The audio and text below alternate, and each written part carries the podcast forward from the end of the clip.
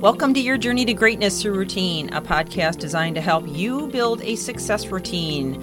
My name is Michelle Steffes, and I'm author of the book, and I'm excited to come to you today with more insights and ideas to accomplish your success routine because it's not the big things we do, but the little things we do every day that make the biggest difference.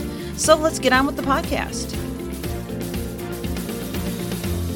We have hit strategy number five in this series on defeating old patterns and habits. And uh, I've mentioned yesterday, this is a step by step process that you've got to commit a minimum of 30 days, and then you may have to commit another 30 days depending on how deep seated these are. So, this is not a quick fix. It shouldn't be a quick fix because anytime you think it's a quick fix, that's when you set yourself up for failure. And we talked about that yesterday as well. So um, again, you know, take your time, s- sort through this. You know, uh, uh, give yourself some grace, but definitely keep believing and moving forward to give yourself the progress that you need. And journal the journey. Uh, I've mentioned that in the second strategy. Um, to write down how you're progressing and, and you know what you're getting better at because as you see yourself making progress it's going to give you the motivation the inspiration to keep on going so let's talk about strategy number five today we're going to talk about setting a baseline metric. All right. So, the best way to make a permanent change and break those bad self defeating patterns and habits is to focus on small, daily, incremental improvements. This is what I start my podcast out with every day. It's not the big things that you do that make the biggest difference, it's the little things that you do.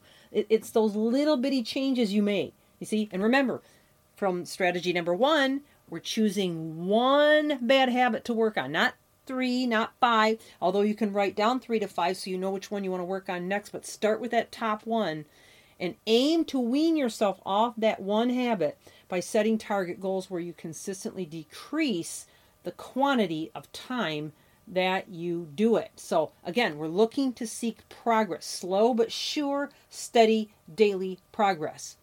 The process of establishing a baseline metric is key.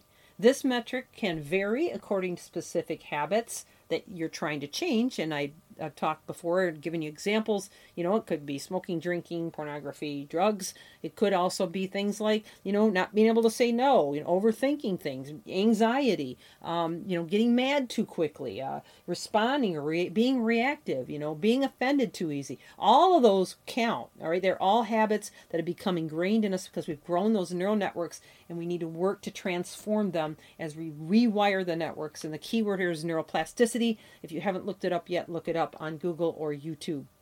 So here's some examples of, you know, some specific habits. So are we talking about the number of cigarettes that you smoke every day? Okay. Or maybe we're talking about the time each day you bite your fingernails or the times the how many times you do it. Okay. Um, you know, and start thinking about, you know, is there things that are triggering that? You know, and we're going to get into that more too, but you're going to start to see these patterns. The more you become aware of it, the more you start to dissect this and really think about it. You know, uh, is it, are we going to count pounds and how much you currently weigh? Are we going to look at that? Are we going to look at the number of calories you consume on a daily basis? These are the metrics you can use, okay? Uh, maybe how many drinks that you consume, consume when you go out, or maybe how many drinks you consume every day, or every week, or every month.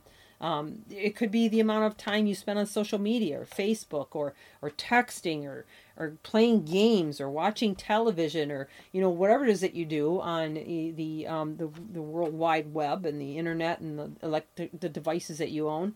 Um, it, it could be a number of different metrics that you use, but really start to think about and break it apart so that you can place some kind of a like I guess I don't know I hate to say scorecard because sometimes that that intimidates people.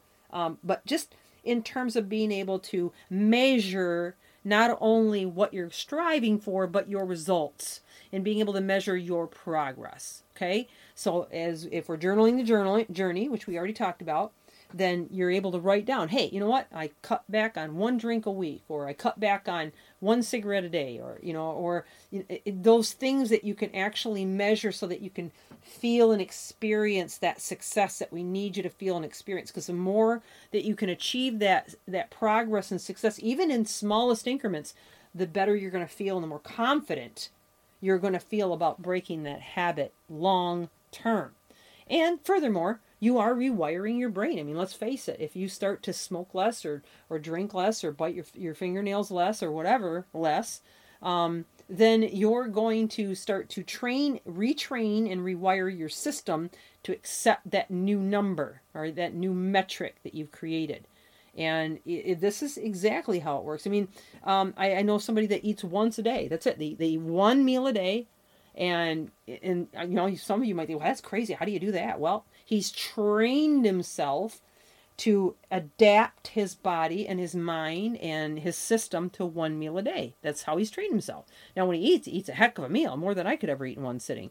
But that's how he's trained himself. Okay, and you know if you're if you were put in a state of survival where you had to do do something a certain way that you've never done before, you find a way. Okay, you find a way to do it one way or another. Whether you're trying to survive or you're trying to help somebody else survive, you always adapt to find a way to do it when it means that much to you. All right. So you again, this has got to be a, a serious resolve. You've got to be seriously committed and you've got to look at your routine from the moment you open your eyes, you close your eyes at night, you decide how this has to be rearranged so that you can accomplish this goal and then stay with it long term.